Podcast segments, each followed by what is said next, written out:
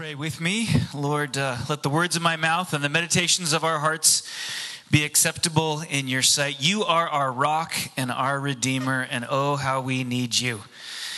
So be with us. Come, Holy Spirit, as we open up these words that Jim has read for us, as we understand what it means that you are our shepherd, as we think about our identity as sheep, and as we lean into a life lived under your watchful, loving, gracious, protective, shepherding care for us. We pray in Jesus' name.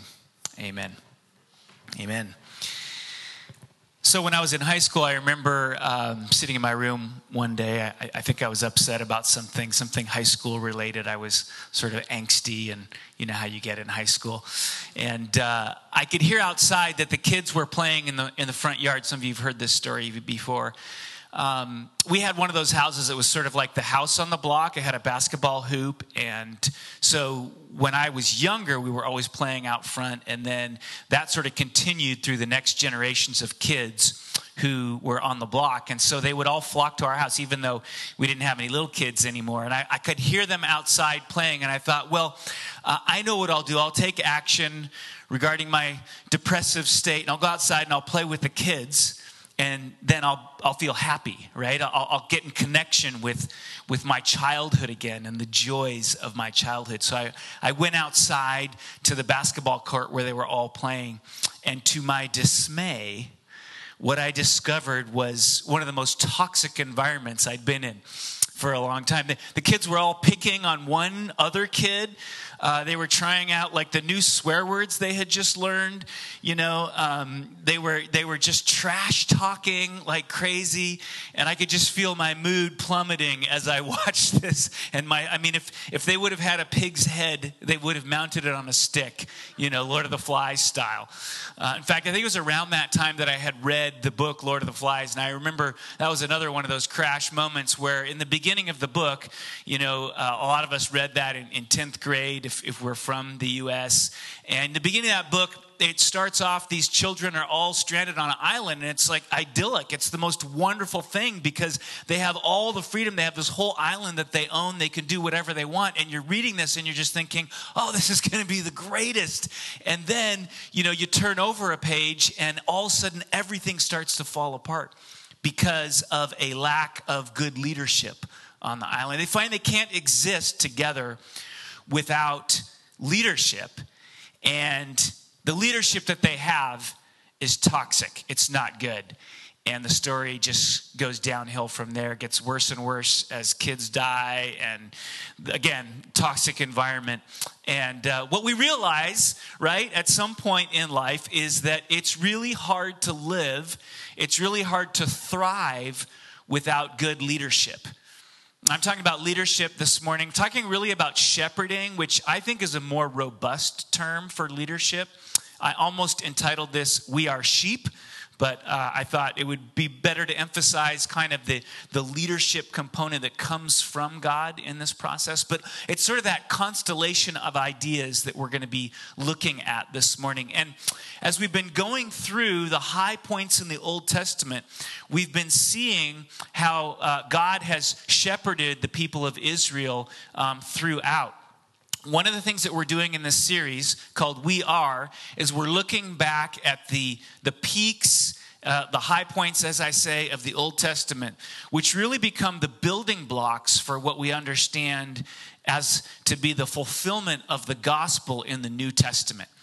And I find that if I have a deep understanding of that Old Testament story and some of the high points of it, then the, the, the good parts of the New Testament, the important parts of the New Testament, they start to pop out with a new kind of life. And so that's been our goal throughout this series is to look at how these high points in the Old Testament shape the way that we read the New Testament and then ultimately shape the way that we think about ourselves because they're entryways into how God views us. And there are ways for us to really uh, work on building that kind of identity that is healthiest because it's derived from the Lord.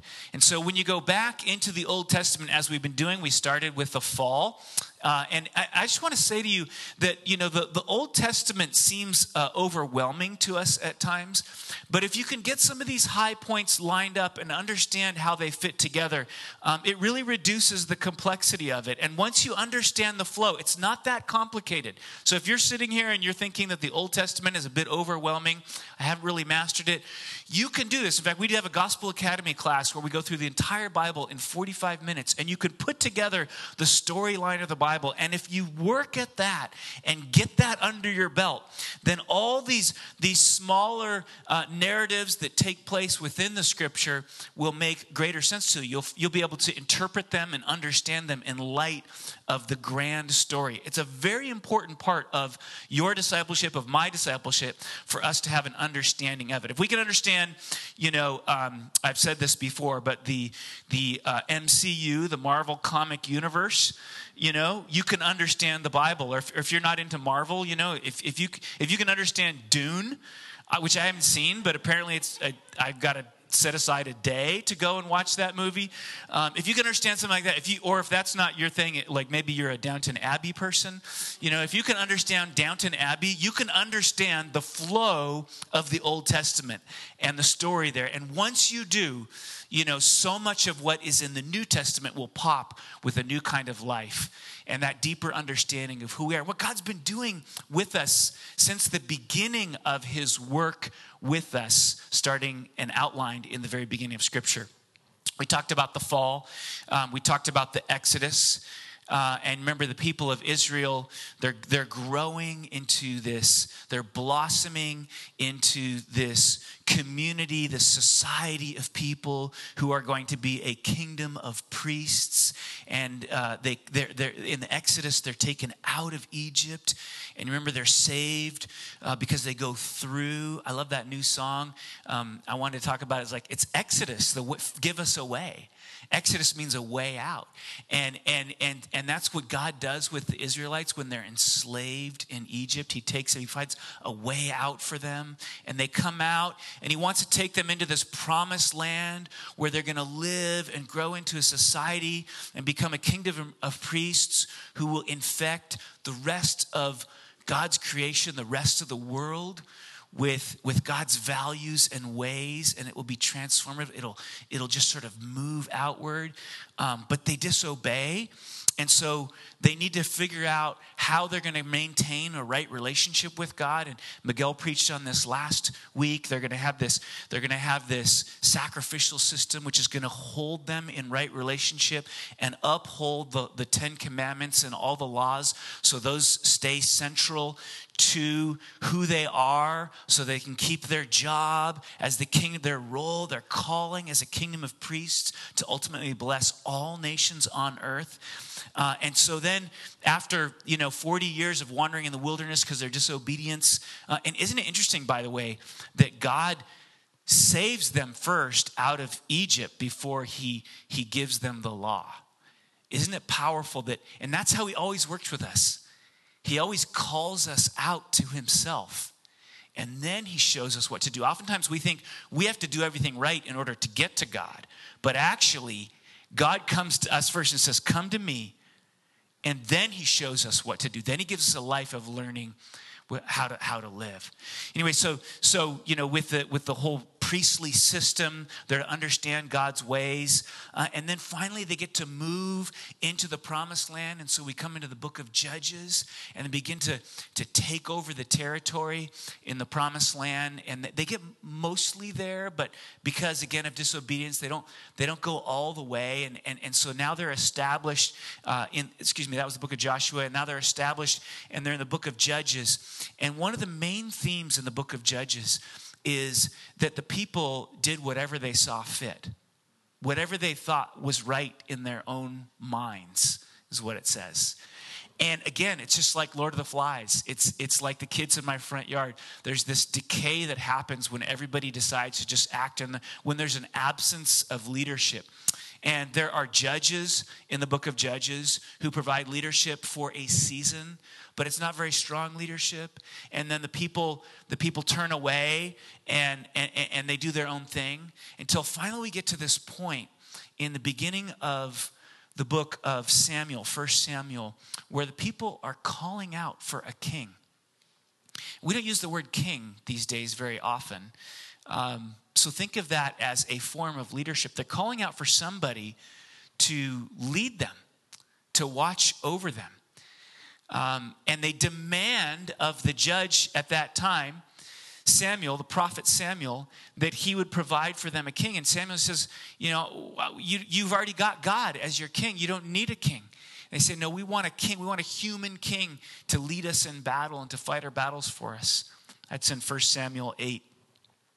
And Samuel has this back and forth with the Lord, and then they finally to establish, decide to establish a king. And, and the first king comes along, and his name's Saul, and he's not obedient um, to the Lord. And then finally, we get King David, who we're going to talk about. We, we heard the text about King David this morning.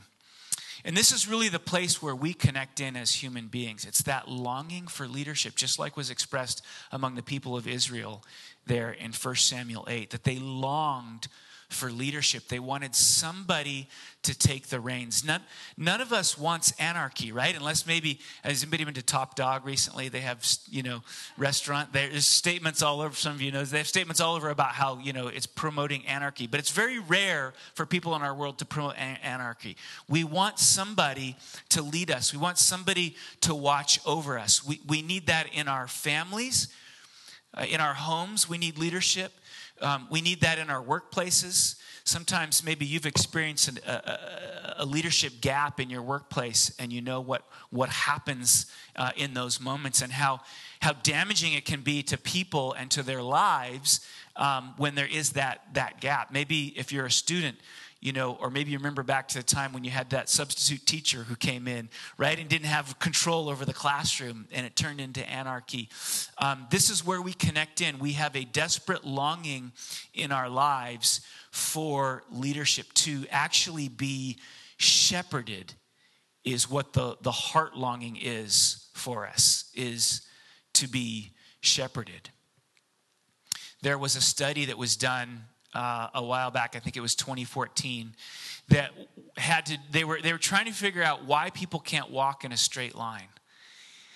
So this guy blindfolded people and he put them in a, like a giant field where they could walk for a long period of time. He didn't just blindfold them; he actually covered their faces completely, so they weren't able to see at all. Like you couldn't, you know, sneak a peek under the blindfold. And he had them walk supposedly in the same direction for a long time and they did it they put gps tracker on them. And when the study was done in almost every single case the people walked in circles.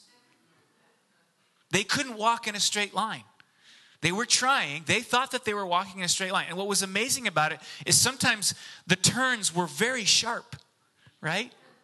It's not like they were doing huge sweeping things. They would do these really erratic dramatic turns they couldn't walk in a circle. So if you look at the map of the GPS of those people, they're, they're all circles. People just wa- wandering in circles. Except for in one case where it was done on a day when the sun was out instead of it being foggy. Turns out, even with your face completely covered, your eyes completely covered, it makes a difference if the sun is out. And the people were able, still not quite to walk in a straight line, but much closer. Who knows why? In fact, the study, they, they had to go back and research it because they couldn't figure out how, with no ability to see the sun, they could still walk in more of a straight line. Perhaps it was the warmth on them that they could feel coming from a particular direction. Not sure. But when the sun is out, they could walk in a straighter line. And so here we have this text where in verse 4 it says about a great leader. He dawns on them like the morning light, like the sun shining forth on a cloudless morning, like rain that makes grass to sprout from the earth. I want to talk about the reign of David for just a minute, and then we will bounce from there into the New Testament. People are clamoring for a king there in 1 Samuel 8. Saul comes along, he's crooked, and then David comes along. And we know the story of the life of David. David is a remarkable person. Um, he was chosen, remember, because not because he was the oldest, because he wasn't, not because he was the biggest, because he wasn't, not because he was the, the strongest, because he wasn't, but because the Lord looks on the heart. David was chosen because of his heart. And we have in the text that was read for us him referred to as the sweet psalmist. The sweet psalmist. David is the sweet psalmist, which again is a reflection of his character that he could write so many of these powerful psalms that continued that continue to minister to us on a daily basis. Thousands, maybe millions of people every day read the psalms and are deeply ministered to. Where do you go in life when things are the worst? You go to the psalms. Because that's where you find this rich unfolding of David's heart in light of God. So David was a remarkable man. He, he, was, he set up the process of constructing the temple, which was really, you know, where God dwells. Uh, and, and he didn't actually build the temple. He left that to his son because he had been a man of battle, a warrior, and felt and, and it was felt that he couldn't be the one to build God's house because I, you know, you could say his stained hands from battle. But in that, that he was in battle, he was the protector of Israel. Um, he was a military leader. You know the story of David and Goliath and how he fought the battle that nobody else was willing to fight. Right out there, he went out in front and took on the giant Goliath, even though, again, he was smaller and younger than all the seasoned soldiers. And not because of his own strength, but because of God's faithfulness and David's faith in God's faithfulness, he won that battle. And then he went on to win many more battles with the enemies of Israel and to protect this nation. He was a protector. He was godly. He was a protector. And he consolidated the kingdom and he, he organized the people. And in doing that, he made them safe, right? He provided for them. He, he created an environment where they could thrive, where, like it says in this text, that you know they could they could like grass sprouting up, they could thrive together. And he was a shepherd. Go back to the Psalms, and you'll see the theme of, of shepherding all over. Um, one of the things that's really poignant about the life of David is the way in which he cares for individuals who had unique needs. Um, there's a man named Mephibosheth who gets amazing care from King David. And on and on, just the character of David and his love for others is powerful to behold. So not only was he thinking on the grand scale, but he was able to love individuals as well. David was a remarkable king, and his reign was remarkable. But as great as David was, there were three problems at least with King David. Number one, he was an adulterer. You know the story of David and Bathsheba. Um, and then his son emulated him and nearly destroyed the kingdom altogether. Um, and so his legacy was, was left um, in tatters. Um, David had a moment, maybe many moments, we know of one in particular, where his pride reared up and caused him to make a grave mistake in the eyes of the Lord, and that was to count, to take a census of all the fighting men in Israel. Um, and, and in that day, you know, probably this was, this was linked into, you know, what we often experience too is people count, right? They count how many people do we have? How many, how strong are we? How much money do we have? What's our military like? And it's a way of posturing towards other groups or other nations. And so David, eh, you know, had this, this moment of pride where he bought into that and he counted. And of course, the result was, uh, a plague uh, that came on the people, and 70,000 people died as a result of his pride. Powerful, powerful. And then, probably the worst flaw that David has in terms of his ongoing shepherding uh, is that David is dead. David is dead. Peter points this out in Acts when he's giving his sermon. He says, you know, of David, we know where his grave is. He's still dead. He died and he's still dead. So for people like us who hope for an ongoing living king, David's not going to serve. He's a great example, and we can learn a ton from David still today, and we can be ministered to by the words of David and the story and the life of David. Some of my favorite portions of scripture are there in 1st and 2nd Samuel and the life of David, just so incredibly rich. So we have so much from this. But David is dead. David is dead. He can't be my king right now. And I need one. I need one, and you need one. We need one. Well, like we've seen each week, uh, God provides uh, an imperfect answer to the problems of humanity in the Old Testament. And then when we cross over into the New Testament, we see the fuller, richer fulfillment of God's answer to the problem of humanity, whether it be sin or whether it be leadership or whether it be captivity or imprisonment, whatever it is, we begin to see the answer in the Old Testament, and then we see its fulfillment and the promise of its ongoing fulfillment in the New Testament. There's a, there's a term for this, it's a progressive fulfillment. So when you're looking at so many of the different things in the Old Testament, um, these prophecies, you'll see progressive fulfillment of the prophecies in the Old Testament. Things will, will, will come, come to be, but it, it, it won't be the whole thing that you had hoped for because it's awaiting a day for the completion. And that's true in the area of leadership, of shepherding, of the king, um, as it is in so many of the other areas. And even David himself foresaw that there would one day be the ultimate fulfillment of the kingship that he was inhabiting. And you can see that throughout the course of his Psalms and, and the way that he talks. Um, he foresaw that there'd be one who wouldn't remain in the tomb. And on the basis of David's testimony and other testimony, the people of Israel, they kept hoping. They kept hoping and waiting that maybe they'd be able to fulfill their calling to bless all nations right? They still hadn't fulfilled their calling to be a blessing to all the nations. They kept waiting for a leader to come who would enable them to fulfill their God given calling. See, that's what we need too. We need good leadership to be able to fulfill our God given calling. They were waiting. And they waited through thousand years in anticipation. And in that time, they were overrun by various nations, ultimately to be overcome by the Roman Empire.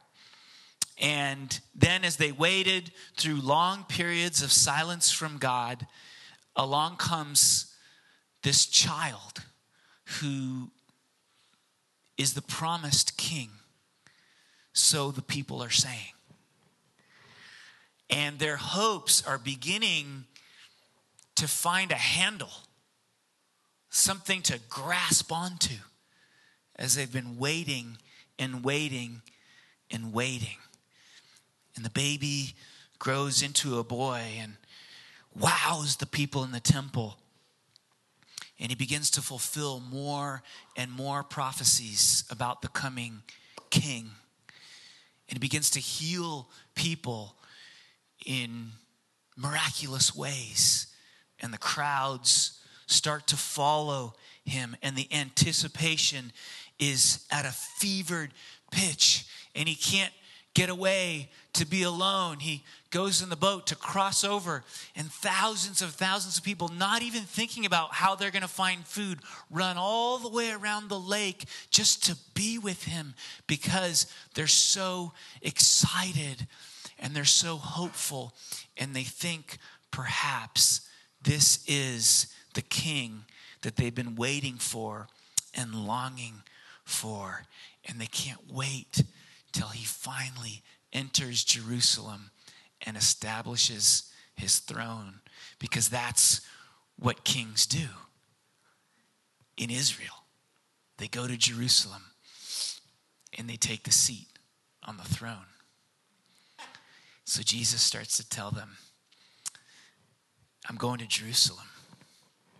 Yes, We're heading to Jerusalem. We're on our way. And then Jesus says, And there I will be killed. And there I will be killed.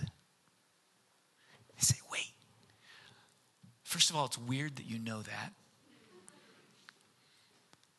And second of all, if you know that, can't you stop it from happening?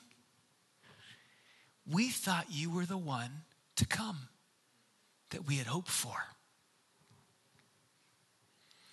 Jesus goes to Jerusalem.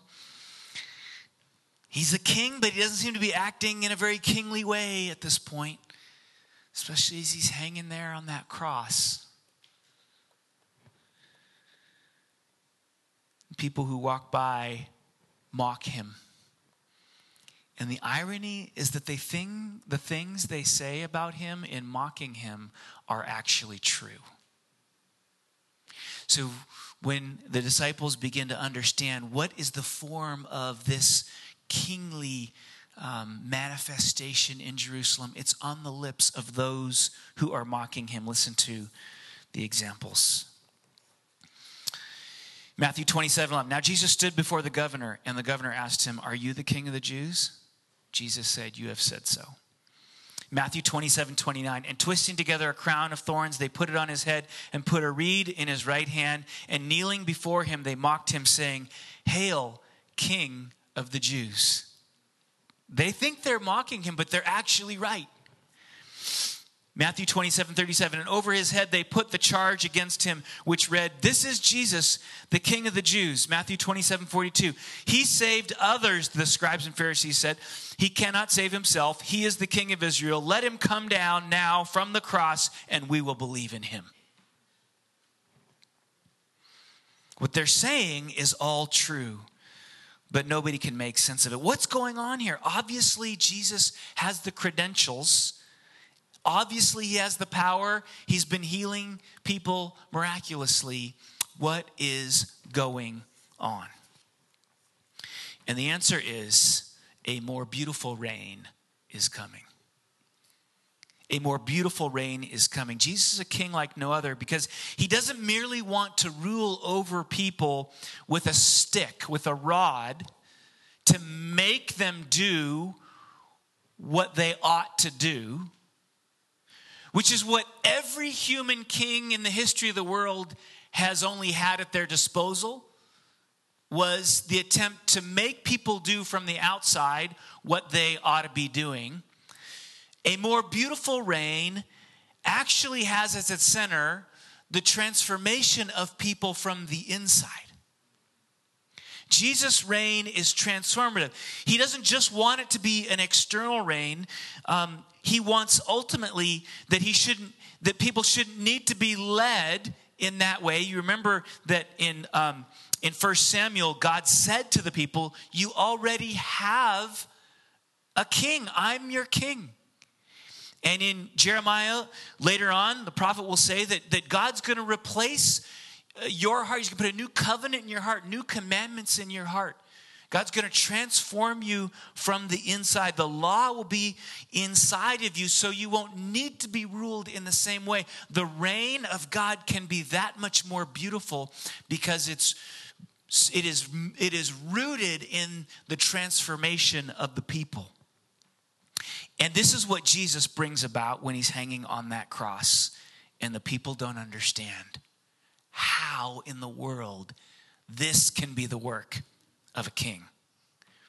Because in the atonement, as you know, maybe some of you don't know, here's the center of all of Christianity that in the atonement there on that cross, Jesus is offering himself as the sacrificial lamb to make amends for sin so that we could be cleansed, so that we then could be filled with the Holy Spirit to become the temple of God. God was existing in the temple, now he resides in the people of God because of the cleansing work of Jesus that makes the way for us to be filled. And once we are filled with the Holy Spirit, the work of transformation from the inside can take place. There's an analogy here to parenting, right? We don't want to have to rule over our kids for the rest of their lives, telling them what to do. We want them to take on board the character traits and the qualities of what it means to be a good human being. We want them to be transformed from the inside, right? Now, we don't have the same kind of powers to accomplish that that God does, but, but in Christ, God has made that possible with us to bring about internal transformation. Jesus is doing the same thing. So that we see that in Jesus' reign, this beautiful reign that Jesus is uh, bringing about, um, it is not a superficial kind of leadership. His first move is to change us on the inside. Before you can be led, you have to be leadable. And that's what Christ makes possible. Before you can be led, you have to be leadable. And Jesus pays the price to make us leadable so that then he can come and lead us. He comes first not like a king, but like a servant. In fact, this is what it says in Matthew 10 45. For even the Son of Man came not to be served, but to serve, to give his life as a ransom for many so that he can be our real king. See? Otherwise, we'd just keep bucking his leadership, his authority over our lives. We'd keep disobeying and running the other way. He will return and he will establish his authority and he will bring the sword and it will be awesome and, and powerful and mighty and fearsome because of his holiness and his greatness. But he's done something beautiful first, which is to begin the process of transforming us from the inside out. So that we can actually come under the reign of Christ right now. We can come under the reign of Christ right now. He taught us to ask for that in the Lord's Prayer. Thy kingdom come, thy will be done. The king, kingdom is simply reign. He taught us to pray for that.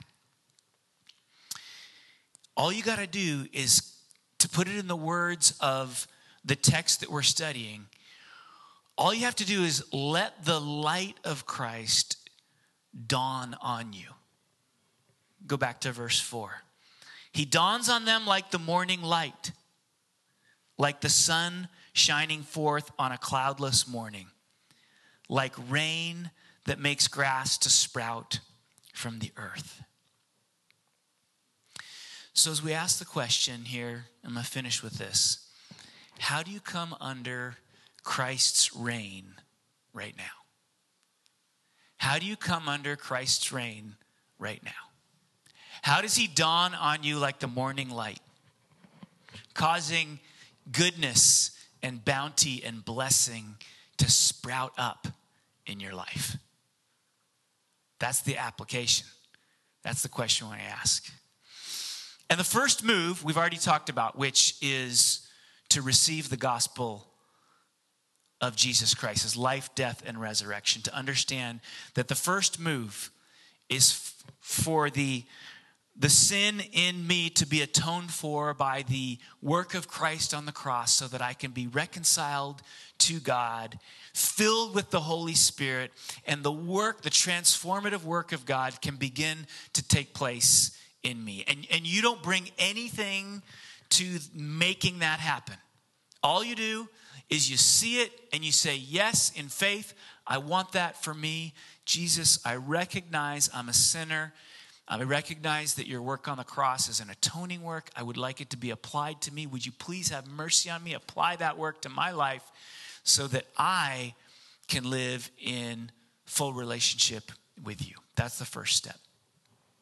To come under the light that dawns in the reign, the shepherding work, the leadership of Jesus Christ. The second thing is has to do with your identity, who you are. And like I said, I almost entitled this, you know, we are sheep. Um, but with, there are not that many sheep, except for John, I guess, when he was in the park the other day.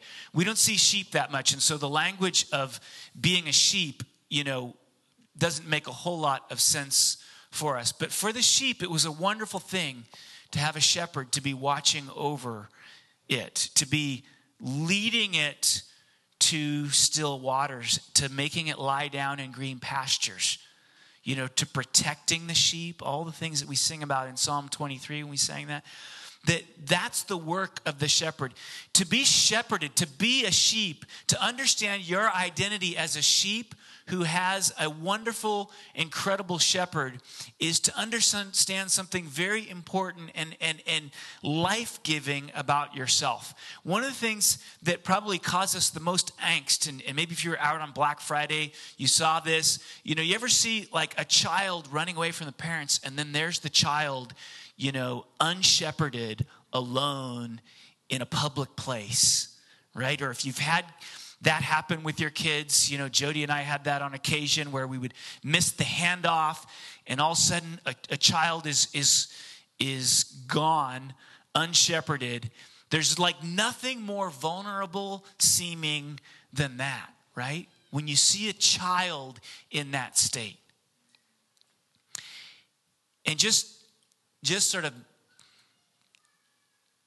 probably some of you have experienced that in your life in powerful ways. You know, Christmas time, Thanksgiving, one of the hard things about it is that the brokenness in our families comes to the fore and kind of over can overwhelm us at times. And some of us grew up like that child in the mall. We didn't have the protection of strong parenting. Maybe a father was absent or a mother was absent absent physically or absent spiritually, and we were left to our own devices. And that began to shape who we are and, and how we viewed ourselves. And, and even you might be 30 or 40 or 50 or 60 or 80 years old, and still you're being shaped by that brokenness that came in the beginning of your life. And this is the powerful thing about coming to Christ is that now Christ says, Look, I'm the good shepherd. I'm going to shepherd you. You are not that lost child anymore in the mall with nobody to care for you. I am your good shepherd. You are my sheep. And I will I will not lose you. The story of Jesus the, the parable of leaving the 99 to go find the one lost, right? That's you. That's how Jesus shepherds you. That's who you now are in Christ. You are the protected one. You are the shepherded one. You are the watched over one. You are not the abandoned one any longer.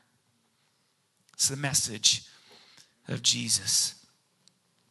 And then there's an action piece to this which is for you to step into the light, to move under the light. How to come under Christ's reign? Move in the light. Move into the light. Now, that's a beautiful metaphor. What does it actually mean? It means the typical things, right? It means getting in front of your Bible and reading it. You know, it means praying, it means confessing, it means obeying. That's how you come under the light of this king who's dawning. You come under the light. Uh, one of the best things for me over this Thanksgiving was I had a few mornings. The sun was out. I was on my patio with my Bible. I had three mornings in a row with my journal and my Bible. And the Lord shined his light on me in some areas of darkness where I had need. And I thank God for it. Sometimes coming under the light is, is warming, right? Sometimes we come into the light, it warms you. You know, we love to go, Jody and our dates, we love to go to this little restaurant, Rendezvous, that's near our house, and they, you can sit outside, and sometimes it's cold, so we move our chairs, you know, to get into the sun, and it's just like, yes, warms you up. But then sometimes coming into the light, it's a little hot, right? We were at another restaurant on a date a while back, and it was scorching hot. This was a few months ago, and there were no seats in the shade. And they're like, "You don't want to sit out here?" And we're like, "No, we really want to sit outside." And so we sat outside, and and like I'm just sweating, you know, eating and sweating, and just because the light coming on me was hot. And sometimes coming under the light is like that, and we're afraid of what God will reveal and how he might want to change us and grow us. And so we, we remain in the shade. Jesus saying, Come under my light. Even when it feels too hot, it will be good for you because I am transforming you and changing you. Remember what I always say about Spurgeon? Spurgeon said, Everything I learned in times of ease, I could fit in a thimble. You know, the little tiny thing. In other words, you need some heat in life to be able to really grow and to be transformed. And sometimes when you come under the light of this kingly leadership, things in you that you didn't want to know about will be exposed and revealed. And you know why? Because Jesus loves you. He doesn't want you to remain in that prison you've been in, He wants to free you. And it takes that kind of work. And then lastly, there's an observation piece to this. We don't really bring much. You know, it has to do with the rain that makes the grass to sprout from the earth. Watch for growth in your life as you come under the light. It's inevitable that when the rain comes down, it will result in growth. That's just how it works. It just does. If there's lots of rain, in the places in the world where there's lots of rain, you get lots of growth. It's inevitable. That's what happens. So, the reign of God, the reign of Christ in your life is like that. It's like the rain coming down into the parched earth, and there you are absorbing it, and the sun is shining on you, and together the sun and the rain are causing things to be transformed inside of you. You're causing growth to take place. That's the power of good leadership. Let me just finish with this. I'll say this quickly as I can. When I when I first started in ministry, it was because I was working in Northern California on, an, on, a, on a Native American reservation, working with kids, and I was exposed to their brokenness. They were all in high school, and um, and then the brokenness of the community around us. And um, I sat in a room, and, and I, I was a very uh, non compassionate person, hadn't cried in years and years and for anybody. I was like 20 years old. And I stood in this room and I knew the stories of these kids, and they were broken and hurting. They were, their parents were getting divorced. You know, they were abandoned, they were lost, they were struggling, they were hurting. And it, uncharacteristically, I started to weep as I was standing in this classroom watching them play soccer out there and knowing their stories and how broken they were. And I prayed. I was still learning my journey with Jesus, such beginning phases, but I prayed and I said, God, what should I do? And the words that came to me, as much as any words have come to me um, audibly, or if you want to say within the mind, what I don't know how it happened, but the words that came to me that still hold me today were, "Give them Jesus."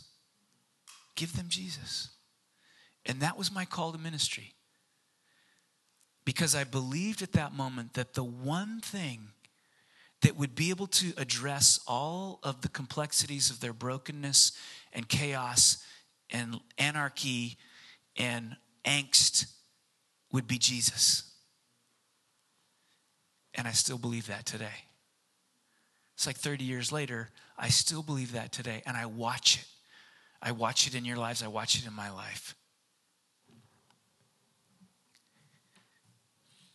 He dawns on them like the morning light, like the sun shining forth on a cloudless morning, like rain that makes grass to sprout from the earth. And amen that he does.